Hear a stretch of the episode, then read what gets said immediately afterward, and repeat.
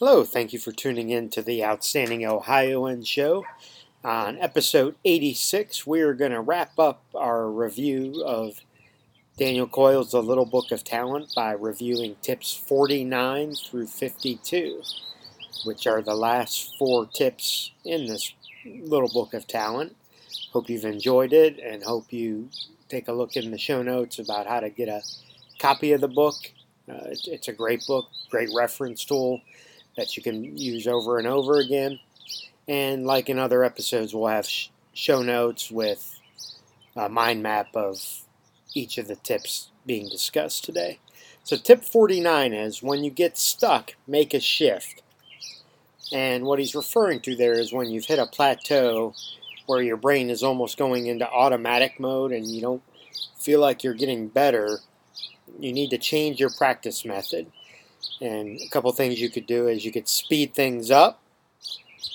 Go try to go a lot faster than normal to try to, if you will, make mistakes and or see how f- much you really have mastered the skill.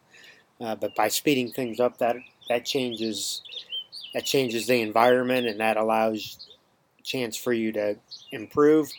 Or slow way down is the other suggestion on really looking for mistakes that perhaps you've missed before. So tip forty-nine was, when you get stuck, make a shift.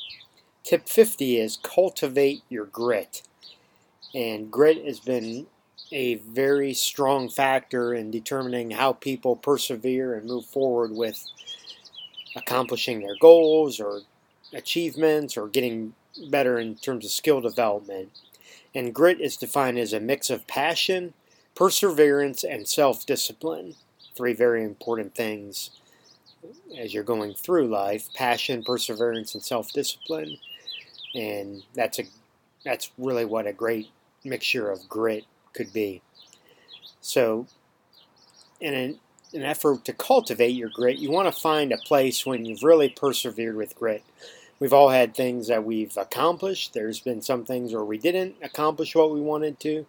Uh, but what he wants to do in tip fifty to cultivate your grit is find a place when you've persevered, celebrate that, think about how good that felt, and that helps promote that good feeling in your brain to do that with other things that you're after in terms of cultivating your grit. Tip fifty-one is, keep your big goals a secret. I find this one very interesting, because I would have thought that now if you tell people and you let them know about that, that perhaps this holds you accountable, and and, and maybe there's some debate there.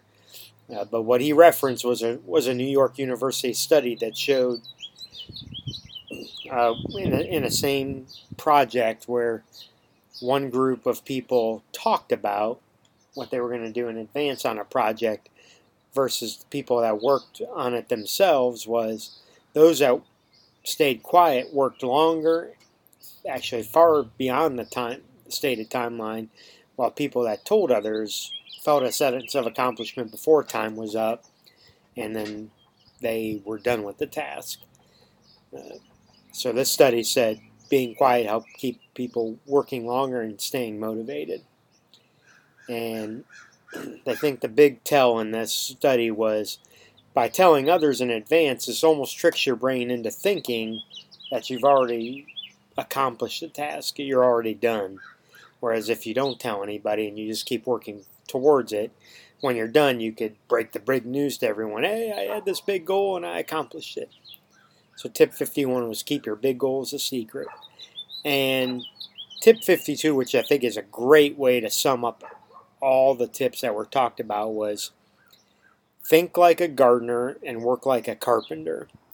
So when you think of a gardener, you think of someone that plants a seed, they nurture it, they take care of it, and they watch it grow over time. They don't complain about how slow it's growing. They don't make fun of how slow it's growing.